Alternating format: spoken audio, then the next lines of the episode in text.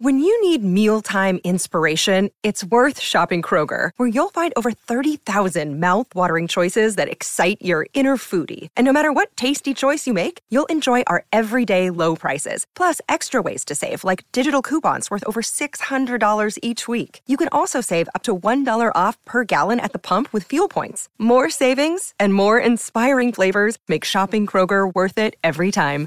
Kroger, fresh for everyone. Fuel restrictions apply. Is it better to call out a narcissist and tell them what's what? Is it better to actually show them that you know that you know that they're being abusive? Is it better to actually do that? Or is it better to go no contact? Is it better to gray rock or yellow rock? What is actually going to help take away that reaction of them getting supply? You see, a lot of people think that supply is something that is only a certain way. Like, I'm giving the narcissist supply because I spend so much time with him, because I love him so much, because I give him sex, like whatever it might be. There's this aspect of thinking supply only looks a certain way. And when we lock ourselves into this thought, that supply is all this positive, good, admiration stuff to another person, it makes you fit into this mold of only thinking one reality exists, which is not the case. You see, when we talk about narcissism, we're talking about this aspect of the narcissist wanting to get a reaction out of you. Like, I would want to get a reaction out of other people that I was with. Sometimes it was just for fun. Like, I wanted to get a reaction to see how they would respond. Sometimes I wanted to get a reaction because I knew I could get a certain response from them. I could piss them off, I could make them happy. I could piss them off and then make them happy. Like back and forth all the time of trying to get a select response. Sometimes people think, well, I'm going to tell the narcissist exactly what I think. I'm going to throw this at them. I'm going to figure this out. I'm going to yell at them about this. I'm going to say this. And they think that what they're doing is cutting the narcissist down so they won't actually keep abusing them anymore or they won't keep coming after them. However, the majority of the time, that's not the case. You have to understand when we talk about supply, like getting something from another person, the narcissist is looking at any form of attention as being a form of supply. So you could say, hey, I love you. And you could also say, hey, I hate you. Oftentimes, the narcissist will take both of those sentences and turn it around to tell themselves that you're still infatuated with me. You still love me. You still are obsessed with me. Switching it around so that they're still the center of attention. I would do this all the time. No matter how upset the other person was, it still came back to me, to everything being about me. So just understand that supply can be both positive and negative. Like the whole aspect of supply is getting a reaction, getting a response from another person. So you you start yelling and screaming and you're like, I told them what? You might not have. You might have just given a reaction and giving that person supply.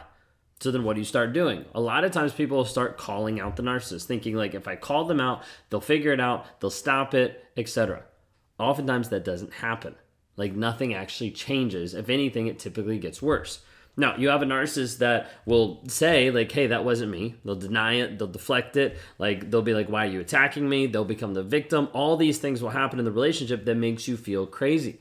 Like, it makes you feel like, wait a second, like, was I actually abusive? Like, did I actually treat him wrong? Was I the reason why he cheated? Was I the reason why he left? Maybe I'm actually the toxic one. Maybe I'm the abusive one.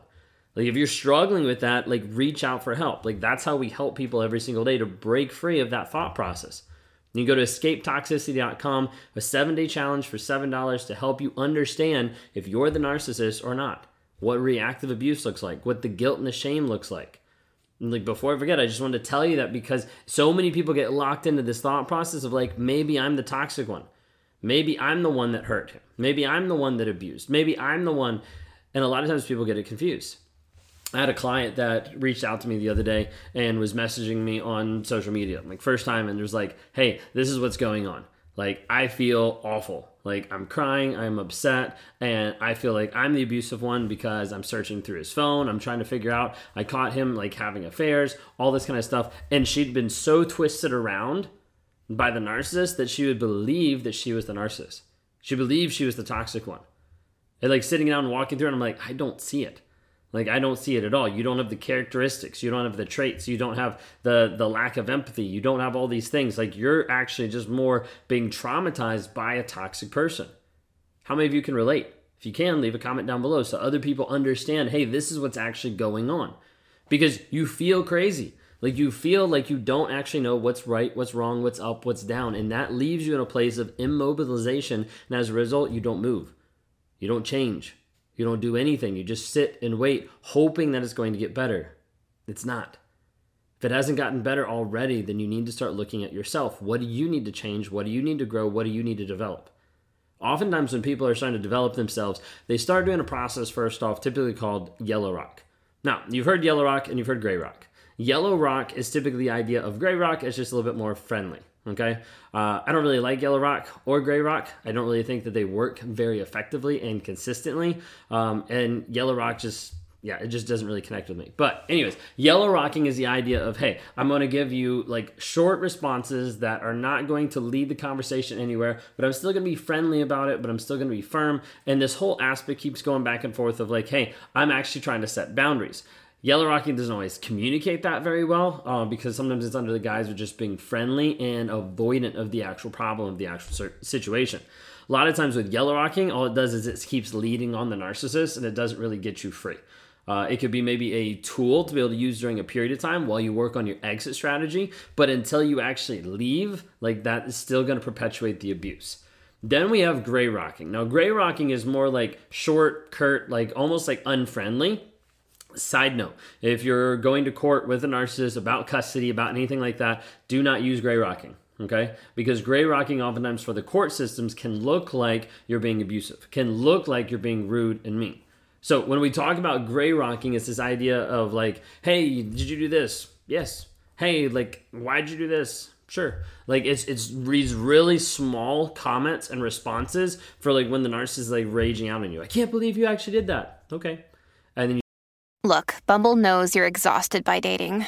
All the must not take yourself too seriously and 6 1 since that matters. And what do I even say other than hey? Well, that's why they're introducing an all new Bumble with exciting features to make compatibility easier, starting the chat better, and dating safer. They've changed, so you don't have to. Download the new Bumble now. You just move on. Okay. And and what this does is starts to take away some of their fire. It starts to take away like some of like what they're actually trying to throw out there. This is not really sticking anymore.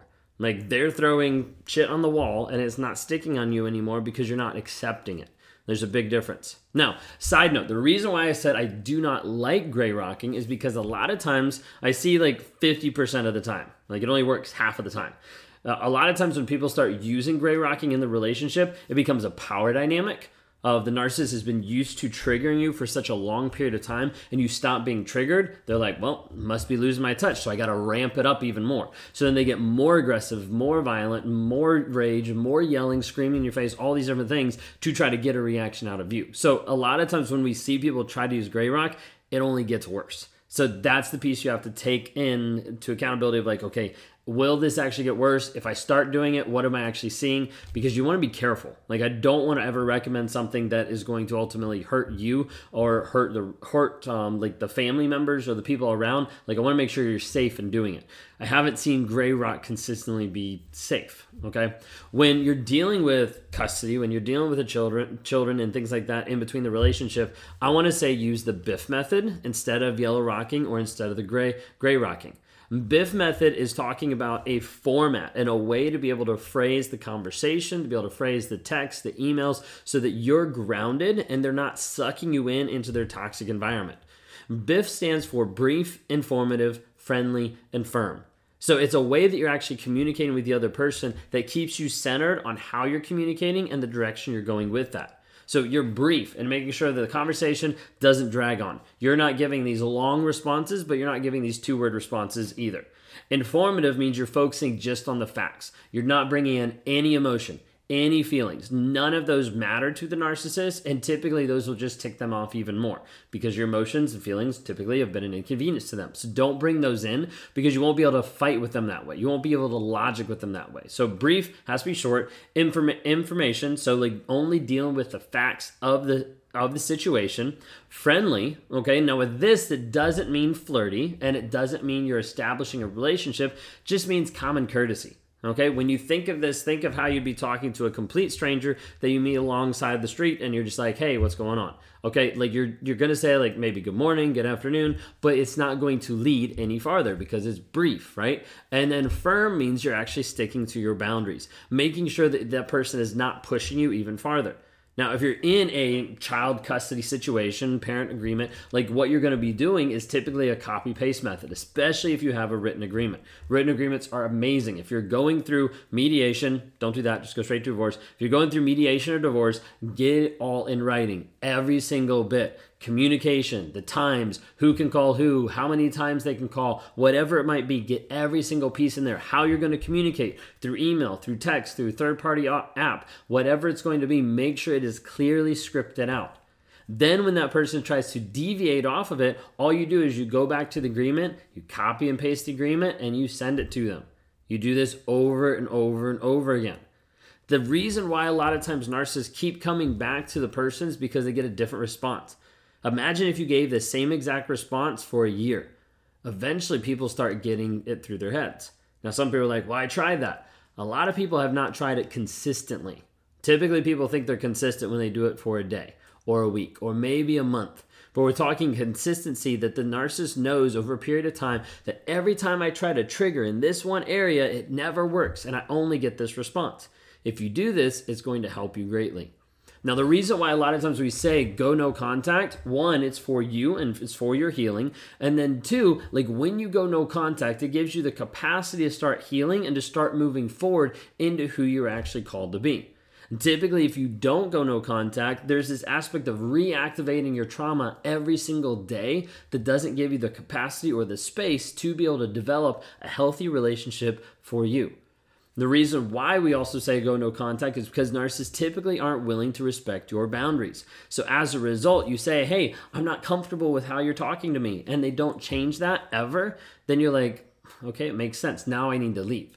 So when you're dealing with a narcissist, you have to understand you can yellow rock, but it typically won't work. And then you go to gray rock, and that might make it worse. You can go no contact, and that'll help you actually fully heal. If you're dealing with kids, you're trying to work through that, use the BIFF method brief, informative, friendly, and firm.